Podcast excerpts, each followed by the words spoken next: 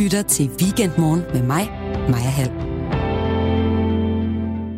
Det handler om os alle sammen. Men det starter med vores børn. Og dem vil jeg tale om i aften. Og jeg vil også tale om vores børn, Mette Frederiksen. Klokken er blevet 9.05. Det er søndag den 12. januar, og det betyder, at du lytter til Weekendmorgens søndagspanel. I den her udgave af panelet, der kommer det til at handle om børn, opdragelse og familieliv. Og i panelet, der har jeg tre forskellige gæster, der hver har et emne med. Og øh, dig, der lytter med, du er velkommen til os at blande dig i snakken på sms'en 1424. Men lad mig øh, byde velkommen til de tre paneldeltagere.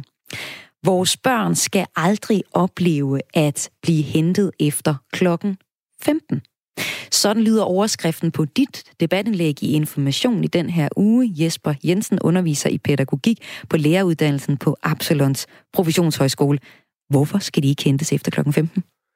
Ja, det skal vores børn ikke, fordi vi var så heldige at opleve dengang, da vi fik vores første søn, at, øh, og jeg studerede, Ja, der var vi så heldige at opleve, hvordan det føles at kunne hente dem rigtig tidligt, og så mærkede vi den der kvalitetstid, der ligger i at have de der timer fra 15 til 17, hvor de er friske, og hvor der er rigtig god energi. Og så tror jeg bare, at vi blev lidt bit af det der. Der gik nærmest lidt konkurrence i at sige, kan vi stykke en hverdag sammen for altid, hvor vi kan have de her rigtig gode timer sammen med vores børn. Ja, så har vi faktisk oplevet, at, at det kunne godt lade sig gøre. Vi kunne godt overbevise vores øh, arbejdsgivere arbejdsgiver om, at vi skulle arbejde deltid, og vi kunne godt indrette os, så det kunne lade sig gøre. Ja, så derfor så har vi bare besluttet, at vores børn skal aldrig hentes senere end kl. 15, og det lever, lever vi rigtig godt med. Men Jesper, du skriver også i debatindlægget, at det kan mange flere danskere end dem, der gør det, faktisk også godt gøre. Det handler simpelthen bare om prioriteter. Øh, Marita, du er øh, Marita Hinge, du er børneadvokat i øh, Strauss og Garlic. Du er vores anden paneldeltager. Hvad, vil du også kunne indrette dit liv sådan? Oh, jeg sender lige noget mikrofon, hvor det er simpelthen nemmere at høre dig så. Sådan. Ja, det vil jeg gerne. Øh, eller det, jeg kan gøre det, hvis jeg ønsker det. Øh, men, men, men det ønsker jeg faktisk ikke. Altså mine børn, de er jo også henholdsvis 18, snart 19 og 8 år gamle. Så der er ikke det samme behov for, at jeg arbejder på deltid på nuværende tidspunkt. Men jeg har tidligere arbejdet på deltid. For også at, at gøre det? For også at gøre det, ja. Og øh, Ali Aminali, du er inviteret i dag ind som far. Øh, hvad vil du sige til det? Jamen, øh, det lyder fantastisk. Jeg, altså, jeg har en, øh, hvad er han nu? Han er, tror, han blev syv måneder i går, faktisk, og en treårig søn. Og øh, hvis vi bare sådan swupti kunne gøre et eller andet, så vi kunne øh, hente børnene tidligere og være meget mere sammen med vores børn, så vil jeg jo selvfølgelig gøre det. Men det er også øh, meget, meget nemt at bare sætte det op, som om man bare lige kan gøre det. Der er mange ting, der er på spil her. Økonomi, øh, familiens øh, mønstre, adfærd. Øh, det er ikke noget, man bare lige gør. Jeg synes, det er for simpelt at bare sige, at alle kan gøre det. Det er noget, det vi skal tale mere om i panelet i dag, og dig, der lytter med, skriv ind til 1424. I sms'en skriver du R4 mellemrum din besked. Og så kunne jeg godt tænke mig at høre fra dig, om øh, du prioriterer at øh, hente dine børn før kl. 15 eller ej, og hvorfor. Altså 1424 i sms'en skriver du R4 mellemrum din besked. Og nu ordentligt velkommen til dig, Marita Hinge, børneadvokat i Strauss og Garlic. Statsministeren, som vi lige hørte her i introen, vil have tvangsfjernet flere børn. Hvad vil det betyde for udsatte børns trivsel i din optik? Ja, og tak. Øhm, sådan som jeg ser det, så mener jeg ikke, at der skal ske mere, altså flere anbringelser. Jeg synes, der skal ske større kvalitet i de anbringelser, vi allerede har. Selvfølgelig skal børn anbringes, når det er nødvendigt. Men hvis man kigger på området allerede nu, så sker der simpelthen så mange fejl i sagsbehandlingen, og det vil sige, at børnenes trivsel generelt øh, er på spil. Øhm, og, og, og derfor mener jeg jo ikke, at, at løsningen må være flere anbringelser, men måske bedre anbringelser. Og jeg ved, at øh, de to paneldeltagere her er, øh, er sådan lidt splittet omkring det, fordi det er et svært emne. Dig, der lytter med, øh, måske kan du bidrage med noget viden. For eksempel, hvis du er øh, tvangsfjernet, måske du er pårørende til en, eller arbejder med udsatte børn. Hvad vurderer du, at Mette Frederiksens mål om flere tvangsfjernelser vil betyde ved din erfaring? Jeg søger altså erfaring derudfra, hvis der er nogen af jer tidlige øh, morgenlyttere, som der har den, så skriv endelig ind til 1424, og i sms'en skriver du altså R4 mellemrum din besked. Og øh, så også ordentligt velkommen til dig, Ali Aminali. Godmorgen. Tak for det. Du er socialrådgiver og medlem af det konservative Folkeparti, men i dag så er du så inviteret ind som far mm. og far på barsel. Mm. Det har du været siden øh, efteråret, mm. og det bliver du ved med at være indtil marts. Men du er faktisk imod øremærket barsel. Det skriver du i et debatindlæg mm. på bt.dk. Hvorfor?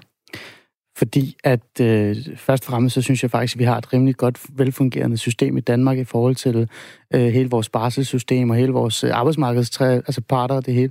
Så, så der er ikke noget behov for det. Jeg kan godt se øh, behovet på europæisk plan i forhold til det her med, at øh, vi er, der er nogle familier i nogle andre lande, som ikke har de samme muligheder og de samme rettigheder, som vi har i Danmark og Skandinavien. Så jeg kan godt forstå, hvorfor man øh, på europæisk plan beslutter sig for, at nu skal vi forbedre den, den form for rettighed eller mulighed eller ligestilling. Men at det så skal gå ud over vores system og vores velfungerende system, det kan jeg ikke rigtig se, øh, hvorfor man skulle gøre. Og øh, dernæst så synes jeg også, det er rimelig vigtigt også at påpege, at det her med, at når man tvinger barsel, først og fremmest, så er jeg ikke så far for meget til tvang, og for det andet, så, så ødelægger du også øh, familiens rettighed og mulighed for at selv at planlægge, hvordan barslen skal være. Jeg tænker, at vi kommer nok ind på, ind på det senere, men jeg kan i hvert fald fortælle en personlig historie omkring, at vores øh, første øh, søn, han var tidligt født, og vi måtte altså prioritere på en anden måde, og hvis, jeg var, hvis der var tvang der, så havde vi ikke kunne øh, gøre det rigtige, i hvert fald for til trivsel. Øhm, Jesper Jensen, du er øh, omvendt så øh, for øremærket barsel til, øh, til mænd, og grunden til, at vi taler om det, det er, fordi det er et EU-direktiv inden for de næste tre år, vil altså implementere øremærket barsel til mænd. Vi kommer mere ind på detaljerne senere. Men Jesper Jensen, lad os lige høre, hvorfor er du øh, for øremærket barsel til mænd? Jamen, det var jeg faktisk heller ikke for et par år siden, men øh, efter at have snakket med min kæreste og andre, som, øh, som arbejder sådan, i det mere private erhvervsliv, så er det gået op for mig, at der er kvinder, der bliver fravalgt, selvom de er de mest kvalificerede til stillinger. Fordi der sidder arbejdsgivere nogle gange og vurderer, hvis en kvinde for eksempel er sidst i 20'erne, at, øh, at, at så er der altså barsel i luften de, de kommende år. Og efter jeg ligesom har tænkt over det, så har jeg tænkt, at det argument, det trumfer faktisk det hele, fordi jeg synes, at det må være rigtig, rigtig vigtigt, at det bliver kvalifikationer, der afgør, hvem det er, der får et job. Og jeg synes faktisk, det er et, det, det er et meget forkert dilemma at sætte en arbejdsgiver i, at han kan sidde der og faktisk tænke, ja, det ville nok egentlig være hende, der var den bedste til jobbet, men jeg bliver sgu også nødt til at tænke på virksomhedens bundlinje, og derfor så vælger jeg at ansætte ham. Og det synes jeg bare, det, det trumfer de andre argumenter, og derfor så er jeg, inden for de sidste par år, så har jeg fundet ud af, at jeg, jeg er klart for øremærket barsel. De mænd og familier, der lytter med, hvad ville det betyde for jer, hvis der var øh, to måneders øremærket barsel til mænd? Skriv ind til øh, 1424. I sms'en skriver du R4 mellemrum din besked. Du lytter til øh, Weekendmorgens søndagspanel her på Radio 4, hvor vi i dag har taget statsministeren på ordet og taler om børnene. I dag er temaerne familieliv, øremærket barsel og tvangsfjernelse. Og som øh, sagt, så skriv endelig ind med dine egne oplevelser og erfaringer på området, og udfordre gerne mine øh, paneldeltagere.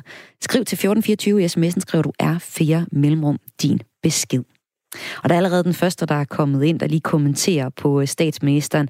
Det er godt, at nogen har mulighed for det, men langt de fleste har ikke mulighed for det. Jeg er i øvrigt også træt af statsministeren påtaget, øh, at påtage sig at køre på følelsespolitik.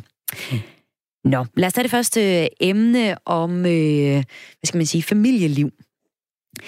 De fleste kan ligesom også få tid til at drikke kakao og spille ludo med deres børn mandag eftermiddag. Man skal bare turde vælge nogle af de ting fra, som vi ellers bliver fortalt, at vi har brug for.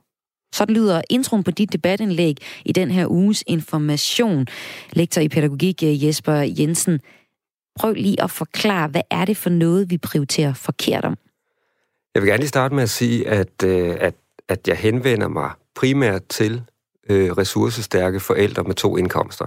Jeg er, klar, jeg er med på, at der findes rigtig mange mennesker i det her samfund, som ikke er så privilegerede, at de kan vælge til og fra og dreje på alle de her håndtag, som jeg, som jeg snakker om. Men jeg mener også, at der er rigtig mange mennesker, som er privilegerede, som har to indkomster, som har mulighed for at indrette sig på rigtig mange forskellige måder. Og der tror jeg bare, at jeg appellerer til, at de begynder at tænke over og tale over om, hvad er det, der er det vigtige i tilværelsen i den korte tid, vi, vi har på jorden. Og jeg oplever tit, at når jeg fortæller om, hvordan vi har indrettet os, at så er der folk, der siger, ej, hvor er I heldige, at I har mulighed for at, at gøre, som I gør. Og øh, så plejer jeg at sige til dem, jamen jeg synes jo egentlig ikke, det er held, fordi, øh, fordi det, er jo, det er jo en prioritering for os. Altså det er noget, vi har fundet ud af. Det er vigtigt for os at have de her timer med vores børn. Så har vi fået overbevist vores arbejdsgiver om, at det er en god idé. Og så har vi levet med de omkostninger, der er ved det, kan man sige. Altså, vi har for eksempel ikke bil, hvilket er ret usædvanligt i Roskilde. Vi, øh, vi, har også, vi er også ved at købe en lejlighed, i stedet for at købe et hus, fordi at, øh, at vi gerne vil have råd til at have tid, kan man sige. Og, og, og på den måde, så, så mener jeg, at, at mange ville egentlig kunne gøre det samme, men der er også bare rigtig mange, der ligesom havner i en livssituation, der ligesom ryger ind i et hamsterhjul og siger, gud, hvor kunne vi godt tænke os at have mere tid med vores børn, men nu er det jo ligesom bare sådan, som det er, og det er der ikke noget at gøre ved. Og der er det bare, jeg sådan ligesom appellerer til at sige, prøv at tage snakken, prøv at finde ud af, hvad der er det vigtigste, fordi hvis I finder ud af, at det vigtigste er mere tid, så er der mange af jer, der faktisk godt vi kunne, vi, vi kunne komme derhen, og, og, og vi kunne leve øh, efter det. Er det ikke bare, fordi du er ekstremt privilegeret, at de kan træffe de her valg? I så fald tror jeg, at der er rigtig mange, der er rigtig privilegeret, fordi at der er rigtig mange forældre, hvor begge forældrene har en fast indkomst, ligesom, ligesom der, hvor vi er. Og vi kommer egentlig begge to fra nogle arbejdspladser, hvor man ikke på den måde har haft tradition for. Altså, det er i hvert fald ikke normen, at man bliver ansat 30 timer. Det er noget, vi ligesom har, fordi vi har sagt, det her det er rigtig vigtigt for os, så har vi fået vores arbejdsgiver til at tænke over, okay, men så, så prøver vi lige at se, om vi ikke kan finde en løsning. Og, og, og jeg er klar over, at jeg hører, altså vi hører til de privilegerede, men der er mange privilegerede i Danmark, og jeg tror, der er rigtig mange, altså når jeg kigger rundt, så er der altså rigtig mange, der bor i store huse, der har mange biler, eller der har store biler, og der, og der tager på, på ferie. Og, og, og de mennesker mener jeg bare, at de kunne jo godt vælge noget andet, hvis de ville, og, og fred med, hvis, hvis alle ikke har lyst til det samme som mig. Det er ikke det, jeg siger. Men jeg synes bare, at jeg nogle gange hører, at der er nogen, der siger, ej, hvor kunne det være fedt at have mere tid sammen med børnene, det kan bare ikke lade sig gøre. Og så er det bare, at jeg siger, måske kan det. Altså, det var en aha-oplevelse for os, at øh, det kunne sgu godt. Altså, der var flere ting, der kunne lade sig gøre, end vi lige troede. Og så er det egentlig bare, at jeg siger, prøv, prøv at tage snakken, finde ud af det, og så, ja, måske kan det godt lade sig gøre. Ali Aminali, som øh, socialrådgiver, så er man måske ikke altid den mest privilegerede, fordi der også er møder klokken øh, 16 øh, mm. på arbejdet. Så er det her til et, et fortal eller et flertal, når du hører øh, de her argumenter, som Jesper kommer med, for at hente børn tidligt?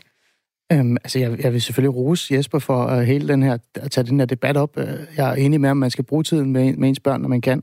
Men jeg tænker, det er et fortal. Og, og, og, og det er rent, der sker i forhold til det her med, at, at når man siger, at, at når et menneske er ressourcestærk, så nogle gange prioriterer man det med at tale om økonomi, som gør det ressourcestærkt. Der er også andre, andre ting, der er på spil her. Det, det er også hver egentlig menneskets behov. Øh, det minder lidt om for mig, lidt ligesom den der klima øh, det, diskussion omkring det her med, at jamen, jeg synes ikke, du skal gøre det, men hvis jeg kunne, så ville jeg flytte ud i en skov og bo der. For så vil jeg klimakompensere bedre end dig. Ikke? Øh, og for mig giver det ikke bare rigtig nogen mening. Altså, der er nogle familier, der trives ved at faktisk at have deres børn i daginstitution. Der er nogle børn, der trives i at være i daginstitution. Der er en forælder, der trives i at købe nye, store, fede biler og købe et nyt tv. Altså, så, så vi er alle sammen forskellige, vi er alle sammen individuelle. Men, men altså, hvis man skulle gøre noget ved det, hvis man skulle give muligheden for, for børnene og forældrene kunne være mere sammen, så skulle vi jo kigge på, øh, eller andet sted i forhold til, hvad, hvorfor er vores skatter så høje? Hvorfor er det vi... Jeg ved godt, det lyder så meget politisk, men altså helt seriøst, det er jo det, man tænker på, når man sidder der som far eller, eller sådan en, der skal aflevere. Ikke? Altså, hvad har jeg egentlig råd til? Hvorfor koster det så meget at have et barn i daginstitution? Og sådan. Så, så, så det, man skal kigge på de der... Hvad koster egentlig tingene så? Ikke? Så måske kan man ændre på det der. Så jeg synes, det er sådan lidt... Jeg synes, det er sådan små... Øh, det, det er for simpelt at bare sige, jamen, jeg, jeg, jeg kan godt få det til at fungere. Hvorfor kan du ikke? Men det er heller ikke, fordi jeg vil altså, det, det, jeg synes, det er for nemt. Ja. ja.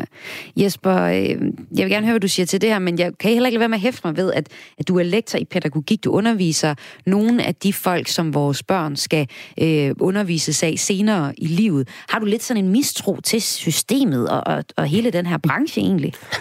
Nej, overhovedet ikke. Altså, jeg synes, at de institutioner, jeg har mødt, øh, hvor, hvor mine børn har gået, jeg synes, det har været fremragende. Altså, virkelig, virkelig godt. Jeg er så opløftet over kvaliteten af daginstitutioner og skoler i Roskilde Kommune, at altså, så der er slet ikke noget af det i det. Det handler bestemt ikke om det, og det handler overhovedet heller ikke om at påføre skyld eller noget som helst. Det er simpelthen en, en værdidiskussion, fordi jeg oplever, at, at når jeg taler med nogle jævnaldrende, at, at så udtrykker de faktisk et savn hvor ville jeg ønske, at jeg kunne være, altså hvor ville vi ønske, at vi kunne gøre ligesom jeg, hvor ville vi ønske, at vi kunne være mere sammen med, med børnene, ikke? Og så er det bare, at jeg siger, at det er der faktisk mange, der kan, men det kræver, at man laver nogle af de stærke billeder, man har inde i hovedet om. Fordi jeg ved, at der er rigtig mange, når de tænker på deres familieliv, når de tænker på, hvordan deres børn skal vokse op, så kan det for eksempel være, at man tænker, at vi skal bo i et, i et lækkert hus, og vi skal have en trampolin nede i haven, og vi skal kunne sidde på terrassen og drikke rødvin. Og, og, og så er man måske ikke klar til at rykke ind i en træværelse for at kunne hente øh, for, for at få råd til at kunne hente sine børn tidligt. Og det har jeg det sådan set også fint med. Det er egentlig mere det der med, altså jeg har det fint med, at alle ikke tænker, ligesom vi gør. Det er mere det der med egentlig at få folk til at tage snakkene, fordi det lyder som om, at nogen lidt lever et sted, hvor de vil ønske, at de kunne det hele. Og så tænker jeg, at det må da være lidt utilfredsstillende at have et liv, hvor man, hvor man arbejder rigtig meget, men man vil samtidig ønske, at man var rigtig meget sammen med børnene. Og så er det bare, at jeg siger, at måske skulle man sætte sig ned og finde ud af, hvad er det vigtigste, og så gå efter det, fordi man kan sgu nok ikke få det hele. Altså, jeg tror, det er rigtig svært at, at, at leve fuldt ud karriere og være fuldt ud til stede med, med sine børn og alle de andre ting, alle, alle de andre arenaer, hvor man også skal præstere. Jeg tror, det er rigtig svært at gøre det på samme tid. Så jeg opfordrer egentlig bare lidt til, at man tager snakken derhjemme og finder ud af, hvad er det vigtigste, og så prøver at gå efter det. Marita Hinge, du er børneadvokat, og du besluttede så faktisk også i en periode et liv at være på deltid. Hvorfor? Ja. Det gjorde jeg af hensyn til... Øh, jeg havde små børn dengang, øh, eller det var da min søn var lille. Øh, der valgte jeg at arbejde på deltid i en periode. Jeg har jo så også haft meget fleksibilitet, både under mit studie, men også efterfølgende. Fordi der er faktisk meget fleksibilitet, også i advokatbranchen. Der er jo rigtig meget arbejde, der kan ligge som aften og så videre. Men, men, men det var egentlig årsagen til, at jeg gjorde det dengang. Jeg vil sige, at jeg er nok mest enig med Ali i forhold til, at jeg mener, at det er for de få, og det er for de privilegerede øh, og, og, og ligesom tage det valg, hvorvidt det er nødvendigt at arbejde på fuldtid og på deltid. Fordi jeg arbejder jo også inden for en branche, hvor domstolene har åbent til kl. 15, 15.30, og på samme måde, der er møder op i Ankestyrelsen nogle gange kl. 4, 5 om eftermiddagen. Og det vil sige, det, det kan man jo ikke udsætte på nogen måde. Og det vil sige, hvis man tror, at alle har det valg, det er forkert. Men, men jeg synes da helt klart, at det er en vigtig debat at tage, øh, at man skal prioritere, hvorvidt man ønsker at være sammen med sine børn, øh, eller man ikke ønsker øh, at være sammen med sine børn og prioritere ens karriere. Men jeg mener jo også, at man faktisk godt kan gøre begge dele, og jeg mener jo også, at det er en vigtig ting, når, især når ens børn bliver ældre, at man er et godt forbillede for sine børn. Så, så man ligesom kan vise sine børn, at det er vigtigt, at man finder en uddannelse, man brænder for, øh, og, og dermed også øh, ligesom kan gøre noget godt for samfundet og, og, og, og for sine medmennesker. Nu øh, arbejder du blandt andet med udsatte børn, som du er advokat for. Nu snakker vi om, at det er, det er en mulighed for de få, men burde det i virkeligheden være en mulighed for nogle af de her udsatte familier, Altså ja, det burde de jo. Øh, og, og, og på den måde, så, så, så burde der måske være nogle økonomiske virke, virkemidler, altså så folk måske kunne få noget øh, tabt arbejdsfortjeneste, øh, øh, på, og på den måde have råd til det. Fordi jeg mener jo også, at, at når det er et spørgsmål øh, om de få og de mere kvalificerede, jamen så er det jo de højtuddannede, der har den mulighed, fordi at enlige forældre har jo ikke mulighed for at blot gå på deltid og så få økonomien til at, at, at hænge sammen. Og på samme måde, altså øh, dem med lavere uddannelser eller øh, uden uddannelse, har jo heller ikke mulighed for at arbejde på deltid. Så jeg mener, det er et spørgsmål om et gode, øh, man kan diskutere for de velprivilegerede. Dig, der lytter med, hvad siger du til snakken her? Skriv ind til 1424. I beskeden skriver du R4, laver et mellemrum og din, skriver din besked. Og der er kommet nogen ind med det på de næste emner. Du må, ikke, du må gerne skrive ind på det her emne alligevel. Vi kan samle op i, i slutningen af programmet. Det er der ingen problem for. Øh, Jesper Jensen, lad os lige spille bolden tilbage til dig. Øh, jeg ved, at i den, efter det her debatindlæg, øh, du skrev det, så var der mange, der ligesom var efter dig med, at det, du var privilegieblind. Og, øh, og nu kan du så også høre, at, at det, øh, der kunne også være nogle muligheder i gør det for, for mere udsatte familier. At det var her, man egentlig lagde fokus. Den her... Øh, snak om, om de privilegerede skal vælge om. Tror du egentlig, det vil give sådan et, øh, drysse ned igennem samfundet, sådan at vi vil strukturelt ændre den måde, vi har familieliv og arbejdsliv til at, at spille sammen? Det skal jeg lige forstå igen, det spørgsmål. Altså, hvis de privilegerede starter med at desuere det her eksempel og skubber til vores arbejdsmarked i forhold til flere deltid, tror du så, det vil kunne brede sig ud til for eksempel udsatte familier, hvor vi jo ligesom kan høre, der kan, der kan, det, der kan det virkelig være et, en mulighed? Det ved jeg faktisk ikke. Det, det har jeg svært ved at vurdere. Så du fokuserer faktisk kun på, på dig selv og, og jeres øh, øh, privilegerede øh, del? Nej, det jeg prøver, det er, jeg prøver at sige til alle de mennesker, som har øh, fuldtidsjob, som, som, som har nogle stærke forestillinger om, hvordan, øh, hvordan det gode liv er. Jeg prøver at sige til dem, at, at, at prøv at tage snakken omkring, øh, om I prioriterer jeres, øh, jeres, jeres liv rigtigt. Jeg synes, det er rigtig svært at sige, om det her det er noget, der så vil sive ned af, om, altså, altså hvad det er, det, det ved jeg faktisk ikke. Så det er ikke fordi, du synes, at der skal være en generel ændring i samfundet i forhold til øh, arbejde og familieliv? Jeg synes, at jeg ser, fornemmer, hører i tiden, at der er rigtig mange, der gerne vil noget andet end at arbejde rigtig meget, som gerne vil, vil, vil begynde at diskutere det her ting. Og det er også det, jeg kan se, når jeg stiller, sætter det til debat i information, at, at det, det skaber virkelig debat rigtig mange steder. Det er ligesom om, at der er noget i tiden. Måske hænger det også sammen med klimakrisen og andre ting. Altså, hvor, hvor der er et behov for at diskutere andre måder at leve på, og finde ud af, er, er meningen med livet egentlig bare at arbejde rigtig, rigtig meget og rigtig hårdt? Altså, eller er der noget andet, der er mere værdifuldt? Helt sikkert. Og øh, dig, der øh, lytter med, du er velkommen til at skrive ind. Vi samler op på øh, dine øh, kommentarer senere i programmet. Det er 1424. I beskeden skriver du R4 og lever et mellemrum. Du lytter nemlig til Weekendmorgens søndagspanel her på Radio 4, hvor vi i dag tager statsministeren bordet, kan man sige, og taler om børnene. Det er familieliv, øremærket barsel og tvangsfjernelse, som er øh, på dagsordenen.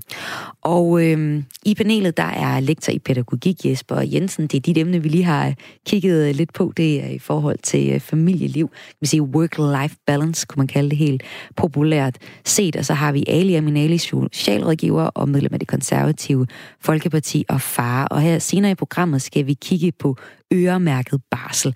Et nyt EU-direktiv betyder nemlig, at både mænd og kvinder får tildelt 8 ugers barsel inden for de næste tre år, med mindre Danmark får dispensation.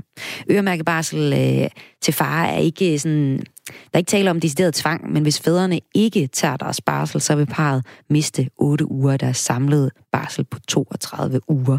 Og øh, i Berlingske, der har flere forskere sagt, at det er på tide, fordi det vil give ligestilling. Ali, du er uenig. Det skal vi høre mere om senere. Dig, der lytter med. Hvordan har du det med øremærket barsel? Er det noget, der vil fremme ligestilling hjemme på din hjemmefront? Så skriv ind til 1424 i sms'en, skriver du R4 mellemrum din besked. Og der er en, der skriver, der er familier, hvor det går øh, hårdt ud over økonomien i familien, hvis manden skal gå på dagpenge i to måneder i stedet for kvinden.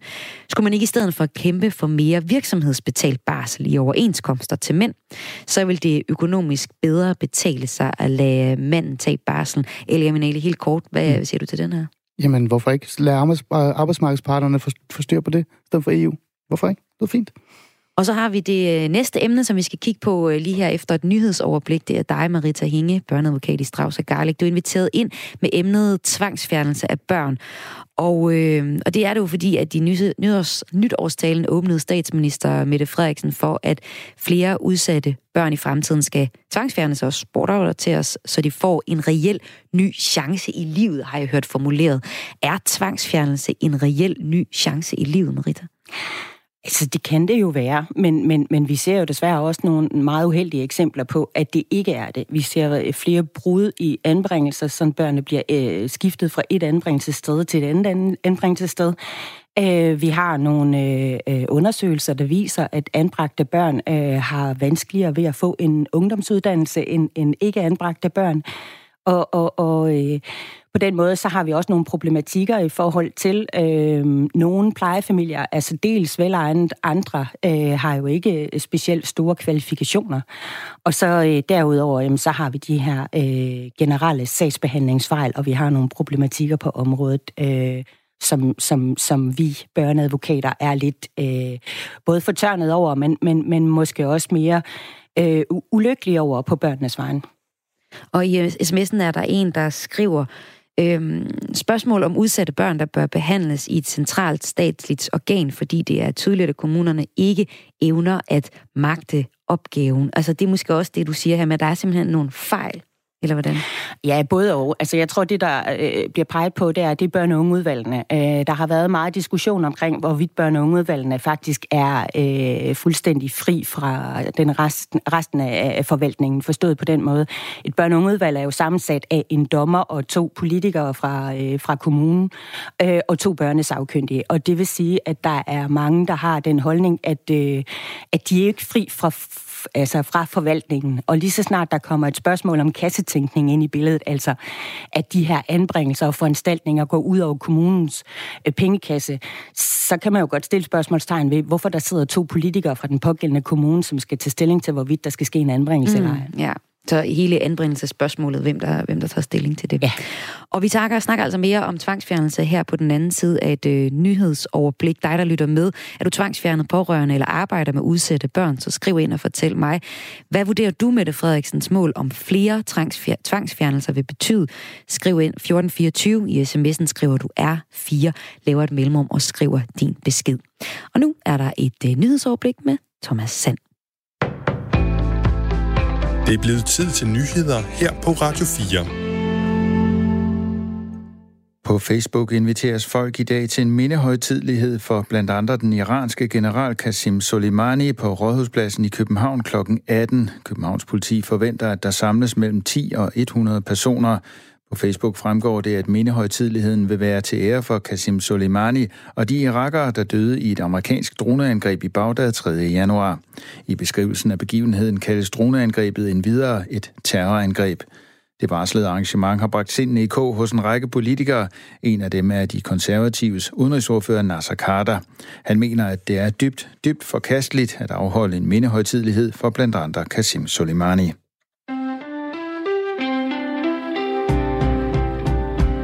Lytter til Weekendmorgen med mig, Maja Hall. Jeg skal blive en, en det tekniske kiks her. Nasser Carter, han kommer her. Nu siger jeg ikke, det skal forbydes. Jeg er bare kritisk overfor, de gør det. Øh, jeg har øh, det svar til at holde, minde, øh, holde mindehøjtidlighed for Osama Bin Laden eller al-Baghdadi. Det er dybt, dybt forkastet. Men det er også en... Øh, Øh, jeg synes også, det er mangel på respekt over for de mange ofre, øh, øh, som de her mænd har på deres samvittighed. Det indvandrerkritiske parti Stram Kurs og leder Rasmus Paludan har varslet en moddemonstration til dagens mindehøjtidlighed. På Facebook skriver Stram Kurs, at man under demonstrationen, der ligeledes finder sted på Rådhuspladsen kl. 18, blandt andet vil brænde Koranen og billeder af Kasim Soleimani.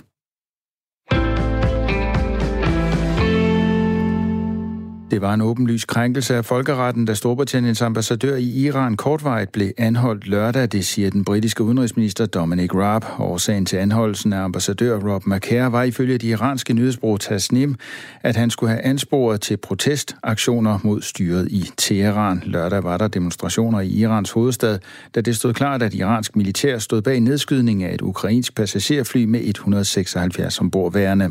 Ambassadøren blev løsladt efter flere timer i myndighedernes varetægt. Udenrigsminister Dominic Raab siger, at Iran står ved en skillevej, hvor landet kan fortsætte mod international udstødelse med politisk og økonomisk isolation, eller tage skridt i diplomatisk retning for at nedtrappe spændingerne. Virksomheder som Vestas, McDonald's og 2.500 andre selskaber har på deres hjemmesider haft et lille grønt logo med et træ, som skal vise, at siden CO2-udledning er blevet udlignet ton for ton ved køb af klimakompensation gennem selskabet ingenco2.dk.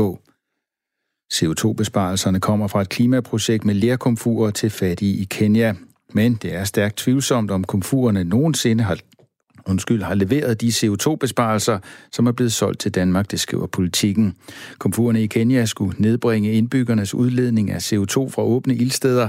Den besparelse er solgt som såkaldte klimakreditter for at kompensere for danske virksomheders hjemmesider, som ligger på server, der kræver strøm og udleder store mængder CO2. I alt er der uddelt knap 12.000 komfurer i projektet, som skulle erstatte de lokale brug af åbne ildsteder. Politikken besøgte i november de fem landsbyer og traf 37 lokale familier, som modtog et af komfurerne. På nær en siger de lokale, at de stort set aldrig har brugt komfurerne, siden de fik dem. Til sidst et kig på vejret. Det bliver skyet med regn mange steder, men i det nordlige Jylland klarer det efterhånden op med mulighed for lidt sol. Temperaturer mellem 6 og 8 grader. Lytter til Weekendmorgen med mig, Maja Hall. Og helt øh, specifikt, så er det Weekendmorgens søndagspanel, vi er i gang. I studiet er lektor i pædagogik Jesper Jensen, far, socialrådgiver konservativ medlem Alia Minali, og så er der også dig, Marita Hinge, børneadvokat i Strauss og Garlik. I øh, sin øh, nytårstale åbnede øh, statsminister Frederiksen for, at flere udsatte børn i fremtiden skal bortadopteres, så de får en reel ny chance i livet. Emnet er, er ikke så enkelt. Hvilke parametre mener du, der er i spil i, øh, i forhold til tvangsfjernelse? Altså, i forhold til, til bortadoption, det er jo et, et kæmpestort emne i sig selv, og det er nok også den mest alvorlige øh, øh foranstaltning, man overhovedet kan gøre, når det, når det handler om udsatte børn. Så har man ingen kontakt til sin familie længere? Så bliver kontakten mellem barn og forældre som udgangspunkt afskåret allerede fra det tidspunkt, øh, hvor man indstiller til en tvangsadoption i dag, ja. Men hvad er det for nogle parametre, som, øh, som er i spil i forhold til det her? Altså, det der med at bare øge tvangsfjernelserne, det øh, er måske ikke det, der er vejen frem i sig selv, mener du? Nej, det mener jeg ikke, fordi øh, allerede på nuværende tidspunkt, så har vi så store problematikker i anbringelsessagerne. Øh, der er en gammel øh, undersøgelse fra 2016 fra, fra statsrevisorerne, som viste, at der faktisk er fejl i størstedelen af alle anbringelser. Og de her fejl, jamen det er jo alt fra små sagsbehandlingsfejl, hvor man har glemt at partøre øh, over enkelte ting, men det er altså også, hvor man glemmer at holde børnesamtaler, eller hvor man har holdt børnesamtaler uden at komme ind på det konkrete emne, det handler om. Altså for eksempel, hvis man spørger et barn, vil du gerne blive boende hos din plejefamilie, eller ønsker du at komme hjem til din familie? Altså, det, det, det er grove fejl, nogle af dem, og det er jo også det, som vi ser som advokater til daglig. Øhm, en af de ting, som for eksempel, jeg har været udsat for mange gange, jeg ved også, øh, de fleste andre advokater har været udsat for, det er det her med, at de fleste børnesamtaler for anbragte børn, de bliver jo altså afholdt, mens for eksempel plejeforældrene er til stede under selve børnesamtalen. Øh, og det er jeg da meget fortørnet over, forstået på den måde, at det vil man jo aldrig nogensinde gøre med et skilsmissebarn, for eksempel. At man tillader, at den ene af forældrene er til stede, fordi den øh, loyalitetskonflikt, man sætter et barn i ved at lade en primær omsorgsperson sidde ved siden af barnet, mens barnet skal udtale sig om, hvorvidt barnet ønsker at blive boende, eller barnet ønsker at komme hjem til sine forældre. Det synes jeg faktisk er næsten helt umenneskeligt. Så jeg synes lidt, man behandler anbragte børn som andenrangsborgere. En skriver ind på sms'en øh, vedrørende tvangsfjernelser. Ikke flere tvangsfjernelser. Det gavner ingen steder, for det vil aldrig gavne et barn at blive tvangsfjernet, da de øh, psykiske omkostninger giver dybe ar hos børnene.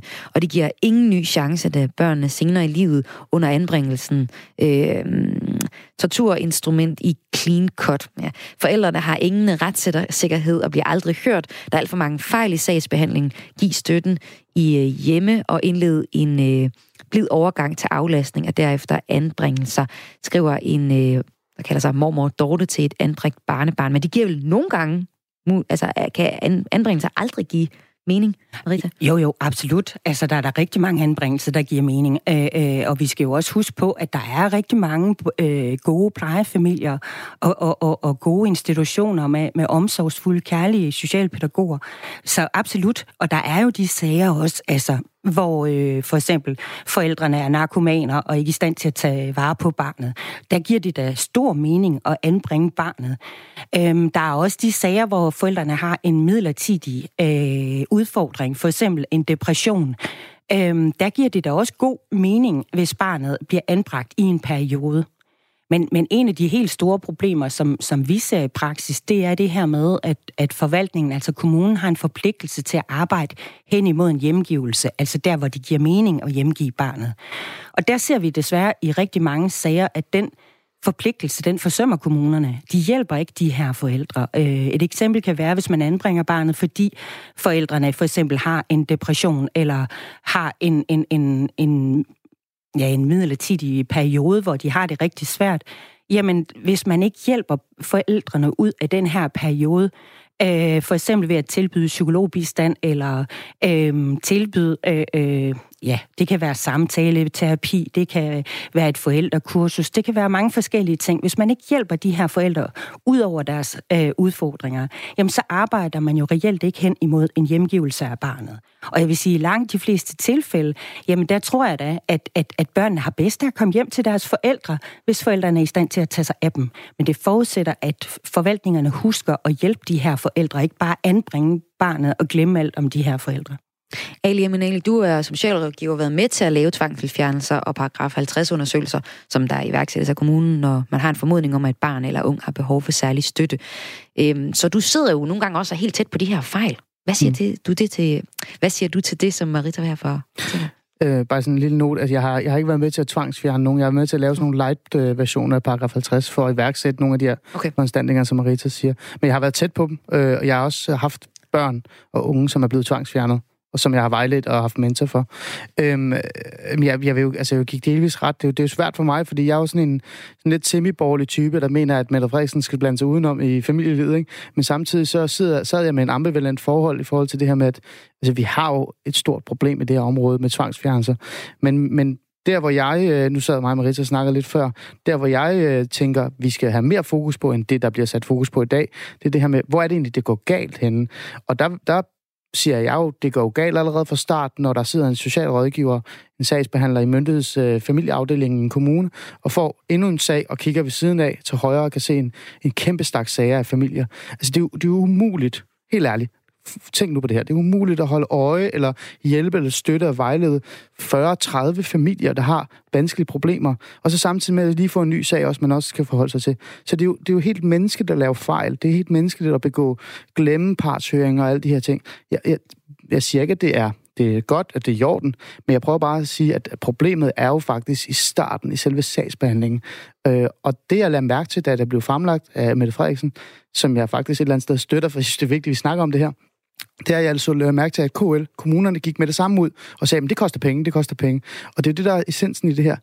Altså, vi står faktisk med et problem, der hedder, at, at øh, vores børn, øh, nogle af vores børn, de trives ikke, især dem, der er psykisk sårbare, men vi har ikke rigtig råd til det, fordi jamen, vi vil gerne prioritere anderledes i kommunerne. Og det er der, jeg mener, at den er fuldstændig ravne gal. Ikke? Øhm, og det er den debat, jeg hellere vil, vil, vil starte. Øhm, men, men er øh, utrolig vigtigt at have den her. Især fordi det her med, at der bliver altså, for at være ærlig igen, øh, der bliver altså fremlagt sådan en eller anden form for historie eller sådan case om, at, at det hele er galt i mm. familieafdelingen, og, og alle tvangsfjernelser er forkerte. Det er det altså ikke. Jeg har siddet med sager, hvor man har tænkt, det er, det, det er vanvittigt, de her børn skal væk hurtigst muligt, ikke? via politiet endda. Så, så vi har behov for tvangsfjernelser. Vi har bare ikke behov for forkerte eller fejl øh, sagsbehandlede Eller bare skrue op for dem. Eller bare skrue op for dem, ja. er fuldstændig rigtigt. Så skal jeg også lige spille bolden over til dig, øh, Jesper Jensen, lektor i pædagogik. Du sidder måske lidt længere væk fra emnet, men alligevel så underviser du på læreruddannelsen, og du underviser nogle af dem, der for eksempel kan indberette øh, mistrivsel, som kan føre til tvangsfjernelse.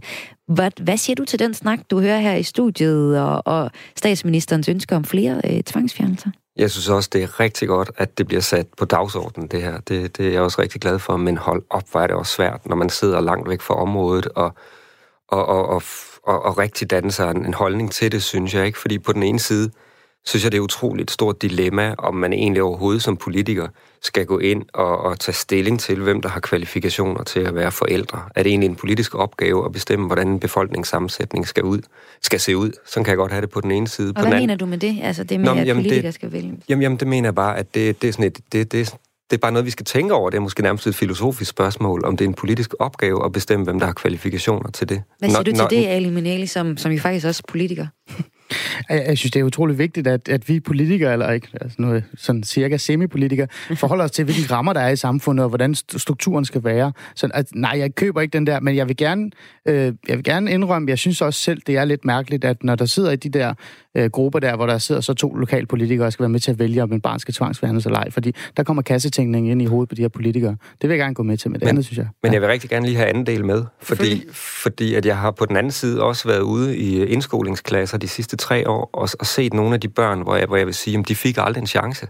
Altså, hvor man, hvor man tænker, øh, havde de dog bare haft nogle andre øh, forældre, fordi deres tilværelse bliver simpelthen så svær, at, at, at det, det nærmest er ulideligt at se på. Jeg var ude i, i tre år og, og observere en masse undervisning, øh, både på almene området, men også på specialområdet. Ikke? Og når man ser nogle af de skæbner der, så tænker man også bare, hold op mand, du fik aldrig en chance. Havde du bare, øh, havde du bare haft nogle andre forældre, ikke? Så, så jeg synes bare, der er sådan, altså jeg synes, det er vildt komplekst, og jeg, synes, og jeg håber meget, at når man går ind i det her, at man lytter rigtig meget til, til, til de fagpersoner, der er, og, og til den viden, der er på området, at man gør det nænsomt, så at sige, ikke? fordi det er så betændt, og det er så, så svært og sårbart, synes jeg. Og øh, en af fagpersonerne, det er jo dig, Marita. Men øh, på sms'en, der bliver der ved med at vælte ind med, eller vælte, der bliver ved med at komme sms'er ind, som, øh, som siger nej til tvangsfjernelse. Det, der er en, der skriver igen her. Det er den sikre vej til at ødelægge flere børn. Det kan bane vej for en dårlig løbebane bane som voksen. Det forstår jeg ikke, statsministeren støtter, hvis hun vil være børnenes statsminister. Øh, Marita Hinge, hvad siger du til det som børneadvokat? Altså, øh, baggrunden for, at jeg arbejder øh, med det, jeg arbejder øh, med, det er jo på grund af børns rettigheder. Øh, så jeg synes da absolut, at det offentlige skal ind og beskytte børnene. Så jeg er jo for tvangsfjernelser. Øh, men, men jeg er ikke for flere tvangsfjernelser. Jeg er selvfølgelig... Øh, øh, øh jeg, jeg støtter tanken om, at børn skal jo beskyttes mod misrygt og, og, og, og vold og, og alle de her ting. Og der mener jeg jo også, at staten har en forpligtelse til at gå ind og hjælpe de her børn og støtte de her børn. Øh, men jeg synes heller ikke, der skal være flere tvangsfjernelser. De skal være der, de her tvangsfjernelser, fordi børn har krav på beskyttelse. Hvis forældrene ikke selv er i stand til at beskytte dem, så må det offentlige gøre det. Øh, men, men, men jeg synes at man skal passe bedre på de her børn i anbringelserne. Øh, Ali og jeg sad nemlig og talte om det før. Øh, jeg, har blandt andet, jeg har haft en sag, hvor der var 19 sagsbehandlere øh, på en seksårig periode det er jo ikke hverken i forældrenes øh, interesse eller i det anbragte barns interesse. Og det er jo der, hvor jeg er helt enig med Ali i, vi er nødt til at kigge på det her område, og det var godt, Mette Frederiksen bragte det op. Øh, men jeg mener da ikke, vi skal have flere anbringelser, hvis det ikke er nødvendigt. Vi skal have flere gode anbringelser. Ali Aminali. Altså, jeg vil gerne komme øh, den kære lytter i møde en lille smule. Altså, jeg mener jo ikke, at staten ejer vores børn. Altså, det, det er en meget dejlig socialistisk tankegang omkring, at øh, vores børn, de ejes af staten og ikke af, af familien. Selvfølgelig er det familiens ansvar, og det er også der et eller andet sted skal tage det ansvar i forhold til vores børn. Men altså, lad os lige bare være ærlige, at vi har altså nogle meget, meget sårbare familier ude herude, øh, uden for vores vinduer, øh, og nogle børn, som mistrives vanvittigt meget på grund af øh, psykisk sårbare forældre, eller folk, der har depression, eller for andre ting. Og de, og de skal altså have hjælp af, af staten, af det her dejlige velfærdssamfund, vi har. Men det nytter bare ikke, at når velfærdssamfundet så skal gå i gang med at støtte og hjælpe, så virker øh, apparatet ikke, og systemet ikke. Øh, fordi at politikerne, lokalpolitikerne tænker, øh, altså kassetænkning og økonomi. Øh, og, og, og derfor, øh, hvis man er lidt fræk, så kunne man jo faktisk et eller andet sted analysere sig frem til, at når Mette Frederiksen står og kigger øh, øh nationen i øjnene, så kigger hun også øh, hendes øh, kære øh, hvad hedder det, partifælder, som er borgmester rundt omkring i Danmark i øjnene, og siger flere tvangsfjernelser. Og så måske peger hun på, at kom nu i gang med det her økonomi, halløj, ikke? Altså drop den her kassetænkning, fokuser på det, fordi det var som sagt, som jeg sagde lige før, det var dem, det var de socialdemokratiske borgmester, jeg kunne se, der reagerede allermest. Øh, og det er jo lidt pudsigt, og det er jo lidt sjovt, så, så, så det er måske okay, at hun sætter den her debat i gang. Men jo faktisk, Marita, bare lige for det sidste. Du har jo faktisk fortalt mig, at øh, hvis man virkelig skulle øh, gøre det billigt, så skulle man egentlig lave øh, bortadoptioner. Det er rigtigt. Mm, øh, hvis, hvis, hvis, hvis man virkelig udelukkende skulle kigge på kastetænkning, så galt det bare om at bortadoptere. Øh, og det gør man jo ikke særlig meget lige nu. Det gør man ikke særlig meget lige nu. Vi, vi kan se, at der er nogle enkelte kommuner, øh, som har travlt med bortadoption. Øh, lige så snart der er udsatte forældre, der er gravide, så tænker de bortadoption med det samme. Hvorimod der er andre kommuner, der aldrig har prøvet at have en bortadoption. Øh, så det er ikke særlig udbredt nu. Øh, men det skræmmer mig da, øh, når, når Mette Frederiksen siger, at vi skal have flere bortadoptioner. Øh, mm, det er klart også også ud fra, fra jamen tænk, hvis der går kassetænkning i bortadoptioner. Mm. Øh, det vil da være forfærdeligt, fordi der er vidderligt forældre, de skal have en chance. Selvfølgelig ikke på bekostning af barnet, men hvis der er udviklingsmuligheder, øh, så bør man da støtte de her forældre, eventuelt lave en midlertidig anbringelse, støtte de her forældre til at få oparbejdet nogle, nogle kvalitative forældrekompetencer, og lade barnet komme hjem til, til, til forældrene igen. Så jeg synes, det er en skræmmende tanke. Og vi øh, runder den lidt af nu, men hvis du har øh, kommentarer derude, så er du velkommen til at skrive ind stadig til 1424. I sms'en skriver du R4 og laver et mellemrum, og så skriver din besked. Du må gerne lige skrive, hvad du øh, hedder, så vi har styr på sms'erne, der kommer ind. Weekendmorgens søndagspanel er i fuld gang. I studiet er lektor i pædagogik Jesper Jensen, børneadvokat i Strauss og Garlic Marita Inge, og så er øh, socialrådgiver, konservativt medlem, men først og fremmest far, Ali Aminali i studiet. Jamen, vi bliver nødt til at have alle titlerne på, så der er ikke ja, nogen, der er i tvivl om det. Vi skal tale om øremærket barsel til mænd. Og lad mig lige riste op, hvad det går ud på her. Ikke? Et nyt EU-direktiv betyder nemlig, at mænd og kvinder får tildelt to måneders barsel. Der er ikke tale om en decideret tvang, men hvis forældrene eller fædrene ikke tager deres barsel, så vil parret miste to måneder af deres samlede barsel på 32 uger. Altså øremærket barsel til mindst to måneder. Flere forskere de siger, det er på tide. De øh, vurderer, at øh, den danske regerings accept af direktivet, det vil betyde, at danske mænd i fremtiden vil tage mere barsel, og det vil give mere ligestilling. Savner du, der lytter med, ligestilling på hjemmefronten? Er du enig i det her? Altså man kan sige, at forskerne har jo deres evidens i, øh, i baghånden og, og kaste på bordet. Men kan du se deres pointe? Skriv ind til 1424 i sms'en, skriver du R4 mellemrum din besked.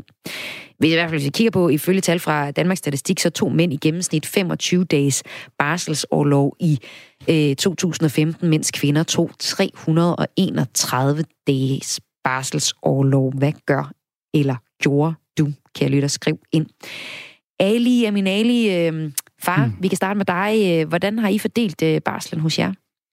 Jamen altså, lige nu der er jeg selv på barsel, som, som jeg sagde. Jeg kalder det for farsel, for jeg synes, det er lidt sjovere. Sådan er jeg, lidt typisk mærkeligt. Men, men øh, da vi fik vores første søn, øh, Alexander, der øh, havde vi overhovedet ikke tænkt på barsel. Altså virkelig ikke. Jeg havde overhovedet ikke på noget tidspunkt tænkt på, at jeg skal også lige have lidt barsel eller andet. Øh, og det gør man måske ikke som øh, sådan nybagt for forældre. Øh, men det, der skete, det var, at øh, Alexander blev øh, tidligt født, og øh, vi stod med en situation, hvor Alexander var meget, meget, meget lille, og havde brug for en masse øh, omsorg og næring, og skulle... Øh, Øh, først skulle han have sådan noget sondemad, og bagefter så skulle han øh, altså få mælk af min kæreste så meget som muligt, ikke? For brystmælk. Og, og der fandt vi jo bare ud af, efter nogle samtaler med sygeplejersken og sundhedsplejersken, at det var nok bedst, hvis det var Christina, der tog min kæreste øh, mest af barslen. Øhm, og det gav mening, og det kunne vi. Det kunne vi selv gøre, for det kunne man, og det kan man næsten stadig som familie. Øhm, så kom vi så til den Så han tog, eller hun tog hele barsel? Hun tog det hele. Altså, ja. jeg havde de der 14 dage, og så holdt jeg ferie på et tidspunkt, sommerferie. Så stedet for at beslutte os for at, rejse ud, eller lave et eller andet øh, kaotisk, så blev vi hjemme, og så havde jeg en sommerferieperiode sammen med, med, med barnet og Christina, ikke? min søn. Øhm, så det var sådan lidt det, vi havde. Så hun tog øh, hele barselen spole frem til nu, jeg har en lille søn på syv måneder, og der har jeg så taget, valgt at tage af barslen, fordi jeg tænker, nu er der tid til det, nu er der plads til det, nu vil jeg også gerne selv prøve. Og det er muligt, fordi der var ikke nogen komplikationer eller andet. Det er jo et meget godt billede af, af, hvordan man som familie selv kan bestemme over ens barsel, hvordan man kan prioritere, hvordan man kan sætte, øh, sætte det hele op. Og, og selvfølgelig, lad os da være ærlig, du sagde selv, jeg er socialrådgiver. Jeg er jo ikke verdens rigeste menneske på jorden, vel? Jeg er ikke øh, forsker og ressourcestærk. Nej, måske lidt hårdt sagt, men, men sagen er bare, at, at vi bliver også nødt til at tænke på økonomi. Er, er det muligt for mig at tage barsel? Altså, min kæreste fik ikke så meget løn, som jeg gjorde den første periode, som jeg også skriver i mit indlæg, det kan da godt være, at Christina øh, gik glip af en lønforholdelse, fordi hun tog den lange barsel. Men igen, det var jo noget, hun prioriterede. Hun ville gerne være sammen med sin søn. Vi havde det fint med det. Øhm, så, så det der med at lade forældre og familie selv bestemme, det synes jeg er meget, meget vigtigt. Og som jeg også sagde i, øh, i starten, jeg kan godt forstå, at øh, man snakker om ligestilling. Jeg kan også godt se de her forskere, der kommer med evidens. Men der er så også evidens på, at, at det er altså moren har bare et stærkere bånd. Altså, kvinden kan lidt mere end manden. Øh, så det her med, at den her evidens, den køber jeg ikke så meget. Vi kan også kigge lidt på... Men manden får jo også rigtig meget ud af at være tæt på øh, sit barn. Jeg kunne godt tænke mig lige at spille bolden absolut. over til, øh, til dig, øh, Jesper Jensen, lektor i pædagogik. Altså, du er jo faktisk til øremærket barsel, som du også fortalte først i udsendelsen. Og som lektor i pædagogik, så tænker jeg da også, at øh, kvinder og mænd er vel rimelig lige i forhold til, til nærhed øh, ved børn. Det må da også være noget, du ved lidt om. Ja, det er det også. Men jeg synes, at, og jeg tænker også, at jeg er her først og fremmest øh, som, som, som far i dag, men, mm. jeg, men jeg vil, men, men jeg, vil, jeg vil gerne holde fast i den, det, der også var min pointe, da vi startede den her udsendelse, og, og sige, at når jeg går ind for øremærket barsel, så handler det om karrieres, øh, øh kvinders karrieremuligheder. Og jeg synes, at det er så hårdt slående et argument, at, at det er i hvert fald det, der har omvendt mig. Fordi jeg, jeg synes også tidligere, at, man, at det skulle være for, øh, familien, der skulle bestemme øh, det her suverænt. Men når jeg hører om, at der faktisk er kvinder, der bliver fravalgt, selvom de er de mest og bedst kvalificerede til et job, fordi der er arbejdsgivere, der sidder i et pokkers dilemma og, og, og, skal, og skal vælge mellem kvalifikationer og økonomi øh, på, deres, øh, på, på, på deres arbejdsplads, altså på, i deres virksomhed. Jeg synes, det, det, det er et ærgerligt dilemma, arbejdsgiverne sidder i, og jeg synes, det er så langt ude, at kvinder ikke kan, kan have de samme øh, karrieremuligheder øh, som, som mænd. Altså selvom de er de bedst kvalificerede, så kan de simpelthen blive valgt fra. Og jeg synes, at det argument, det trumfer. Hvis vi virkelig vil ligestilling, så synes jeg, det er oplagt med øremærket barsel til mænd. Og en lytter skriver ind, øh, ligestilling er vigtig, men forældre må selv bestemme. Det rigtige problem er øh, de historiske kvindefag, hvor der får mindre i, øh, i løn, grundet de øh, historiske, ja, noget med det. Men i hvert fald, hvad siger du til, til det, Ali Manali? Jamen altså, det, det er lige før, jeg har lyst til at sige noget vrøvl. Undskyld mig, det er helt seriøst. Altså, det her med, at hvis vi skal, vi skal fremme ligestilling ved at give mere barsel, altså jeg køber den ikke. Heller ikke i forhold til, at det går ud over kvindernes karriere. Altså, i bund og grund, så prøver jeg også at sige, altså som forældre, som, som mor og som far, så tager vi nogle valg. Øh, og hvis vi kigger i forhold til det her med, at, at hvis vi skal fremme karrieremulighederne, altså der, hvor jeg op, oplever nogle af de problemer, min kæreste og andre kvinder, jeg har snakket med, har mødt, det er bare direkte for sig. Det, han nævner det også selv, øh, jeg tror, det var Jesper hernede, øh, at, at øh, man er svært ved at ansætte en, en kvinde, som muligvis skal have et barn. Det har jo ikke noget med barsel at gøre. Det er jo det der med, at man faktisk nogle gange kan sidde over for en arbejdsgiver, som kan finde på at stille det spørgsmål, der hedder, Nå, men øh, har du tænkt på at have børn snart? Det er jo der problemet er, det er jo der fejlen ligger. Det har jo ikke noget med barsel at gøre. Jeg har også øh, skrevet i mit indlæg, der er jo nogle øh, erhvervsområder, hvor vi mangler ligestilling i løn. Altså, hvorfor ja, det er jo det, lytteren her skriver, præcis, hvorfor skriver er det, vi ikke, hvorfor er det, vi ikke snakker om ja. det, i stedet for at snakke om, nu skal vi tvangs øh, give, og jeg kalder det nemlig tvang, altså tvinge forældrene og familien til at fravælge eller til tilvælge noget barsel. Så vi har nogle, nogle områder, som vi skal have meget mere fokus på, men dem snakker vi ikke om. Fordi det, det nemmeste, det er jo at sige, at vi kæmper for ligestilling, lad os tvinge familierne til at ikke få lov til at selv vælge, hvilken barsel de skal. Så, så, så jeg køber den ærligt talt ikke. Det vi skal også lige huske, at det ikke er tvang, fordi man kan jo sådan set vælge det fra. Men igen, men du mister det. Og derfor ja, så vil jeg gerne være ærlig og sige, at jeg synes, det er tvang. For når mm. du står i en situation, og du mister en, en periode, så bliver du næsten tvunget til at tilvælge det, ikke? Marita Hinge, lad os lige øh, få dig med os. Du er faktisk øh, kvinden her, som, øh, som ja, hvis man kigger på Danmarks statistik, tager mest barsel. Ja. Og øh, det hele, stort set. Jeg er imod øremærket barsel. Øhm, jeg er jo også en del af Djøf af, af, af branchen, kan man sige, og, og, og rent statistisk er Djøfferne jo nogle af dem, der er bedst til at tage øh, øh, barsel, altså fædrene øh, inden for Djøf. Så det er ikke så aktuelt inden for min branche. Men, men, men en af hovedårsagerne til, at jeg opponerer mod den her nye regel, det er jo netop det her problem med, at fravælger fædrene den øremærkede barsel, så forsvinder det. Mm. Og der har man simpelthen glemt barns perspektiv i det her, fordi det er jo barnet, der, der mister to måneder hjemme hos forældrene, og, og dermed jo så også skal tidligere i daginstitutionen. Det synes jeg er et problem, at det her det bliver et spørgsmål om, om ligestilling mellem forældrene, uden at man tager udgangspunkt i barnets bedste. Jesper Jensen, hvad siger du til den pointe? Ja, men altså, det er jo, det er jo et mangefacetteret felt, det her. Ja. Altså, jeg, jeg synes også, altså, jeg, jeg har lyst til at tage et nyt perspektiv ind i virkeligheden, mm. og så mhm. sige, at, at noget af det, jeg også oplevede ved at have, være så privilegeret at gå hjemme som far i rigtig lang tid, og have rigtig meget tid sammen med især mit første barn, men egentlig også, øh, egentlig også nummer to her, jamen det var, at, at der pludselig også skete noget i ligestilling, kan man sige, på hjemmefronten mellem min kæreste og mig.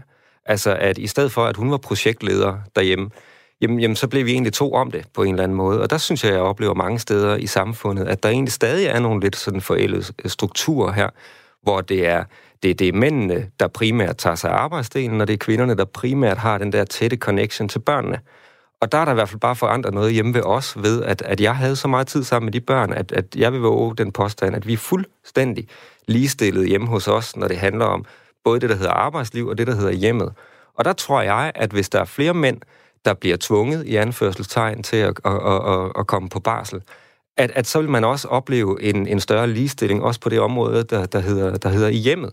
At, at, at, at der vil være ja, ligestilling både arbejdsmæssigt og i hjemmet, og det tænker jeg egentlig kan være rigtig godt for os relationen mellem forældre og, og børn. Og jeg tror bare, at nogle gange, så er det nødvendigt, at der kommer nogle strukturelle systemiske forandringer, hvis der også skal komme nogle, nogle reelle forandringer ude i samfundet, fordi vi har jo talt om det her i årvis, og det viser sig jo bare stadigvæk, at det at det er kvinderne, der tager mest barsel, det er mændene, der tager mindst barsel, og det er mændene, der tjener mest, osv. osv. Altså, vi har jo ikke nået den der ligestilling, og jeg tror, det er meget fint lige at få et skub i den rigtige retning, både i forhold til at få ligestilling ja. på arbejdsmarkedet ja. og i hjemmene. Det var super. Jeg, jeg, altså, jeg vil gerne det, det, det lyder super fint.